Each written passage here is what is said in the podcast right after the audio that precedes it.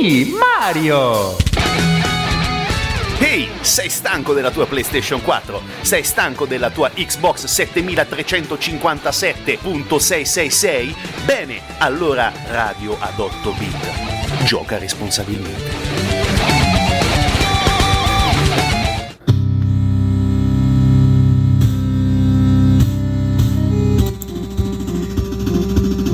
bentornati a Radio 8 Bit, bentornati anche in questa edizione, in questa puntata, in questo nuovo mercoledì in uh, diretta distante, definiamola così. Non siamo ovviamente dai, dagli studi di Radio Sverso, ma siamo dentro Radio Sverso nel vero senso della parola e anche questo mercoledì racconteremo un pochino in pillole la storia di un grandissimo videogioco che ci ha appassionato ad inizio, anzi veramente verso la fine degli anni 80 caso specifico uh, è quello di un gioco creato dalla Capcom, creato da Tokoro Fujiwara, eh, chiamato in giapponese, come al solito sarà la pronuncia orribile ed oscena, Topu Shikureto, eh, chiamato per noi comuni europei Bionic Commando. Gioco iconico, un gioco che ha creato il personaggio. Qui ci sono un pochino uh, di differenze a livello di nome, perché c'è qualcuno dice Rad Spencer e qualcuno Nathan Spencer, ma noi lo chiameremo il sol super soldato Spencer. E quindi taglieremo la testa a toro e saremo tutti ben felici di fare tutto questo. Fantastico. Cosa succede in questo gioco? È un gioco molto particolare perché è un gioco capace, nel vero senso della parola, di coagulare tantissime e soprattutto diverse modalità di gioco. Questo perché? Perché abbiamo il platform, un gioco chiaramente a piattaforme, un gioco chiaramente di avventura perché logicamente il nostro personaggio è il classico super soldato, è il classico eroe buono che deve andare a, a risolvere determinate missioni, guerra post una ulteriore guerra, quindi un futuro ipotetico ma neanche eccessivamente troppo ipotetico. Il compito del nostro super soldato è quello di salvare Super Joe. sembra super giovane, sembra le storie tese, ma non lo è.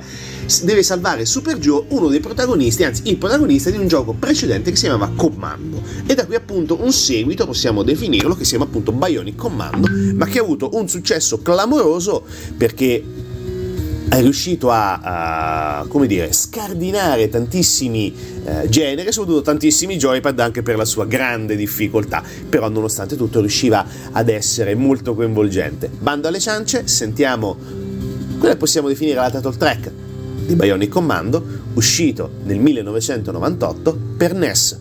E poi dopo parleremo un pochino di musica e poi ovviamente tutti i porting possibili ed immaginabili. Thank you.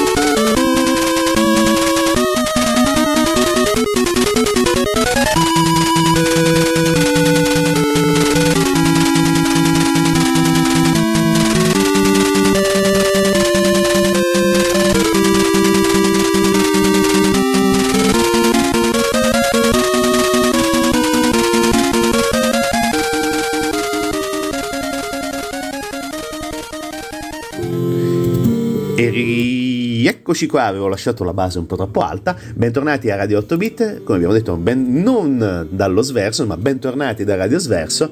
E entriamo nel, nella storia dei Bionic Commando, perché come abbiamo detto, originariamente nel 1987 questo gioco è stato rilasciato per coin-up, per arcade, per sala giochi. Non, non eccessivo successo, anche un pochino, diciamo così, misconosciuto, ma l'esplosione vera e propria è stata con uh, la trasposizione, con il porting su NES. Uh, successo clamoroso, nel vero senso della parola è stato un gioco capace di spaccare nel vero senso della parola il mercato, dominatore da un certo punto di vista, e poi tutti i, vari, tutti i vari, successi che ci sono stati e le varie conversioni, le varie eh, evoluzioni, come anche poi dal 2008 e dal 2011 con eh, remake e reboot vari, hanno lasciato una traccia indelebile di un gioco eh, che è stato mh, rivoluzionario, perché il nostro soldato Spencer con il braccio bionico che lo ha caratterizzato e da qui Bionic Commando è rimasto iconico ed era diventato iconico già a fine anni 80 ma è rimasto iconico anche nei, negli anni futuri anche vent'anni dopo soprattutto quando c'è stato il primo remake definiamolo così il Rearmed che era praticamente una sorta di storia dieci anni dopo Bionic Commando ma la particolarità, come abbiamo detto, era questo braccio bionico di, mm, del soldato Spencer, che gli rendeva possibile il raggiungimento di piattaforme lontanissime, nel gameplay non era previsto il salto, quindi c'erano determinate cose da dover eh, aggiustare appunto per risolvere la missione utilizzando questo braccio. Certo c'erano le armi, certo c'erano i bonus, certo i nemici cattivissimi e poi soprattutto il malvagio di turno da sconfiggere e ci sono anche delle cosine eh, simpatiche da raccontare perché ovviamente eh, in Giappone il cattivo di turno era diciamo così caratterizzato come il classico nazista, nel vero senso della parola, il personaggio cattivone con eh, una giacca color turchese che ricorda vagamente uno dei tanti gerarchi nazisti, non diciamo chi, però avete capito. E ovviamente questo personaggio, mentre ringa la folla, mentre eh, declama il suo folle progetto, ai lati del, del, palco c'erano due bandiere con una bella svastica in evidenza, cioè quindi caratterizzato molto forte dai giapponesi, cosa che poi è stata amabilmente glissata nella conversione per il mercato europeo e, e ovviamente anche per quello americano. Però una curiosità che, diciamo così, magari anche per gli appassionati di retro gaming e soprattutto di collezionismo, hai potuto trovare anche una versione giapponese e riuscire ad avere una piccola chicca. Ma dopo questo, ovviamente, andiamo avanti, sentiamo ancora musica e poi dopo finalmente parliamo del compositore, della musica, del tema e soprattutto dell'originale di Bionic Commando. A tra poco su Radio 8 Bit.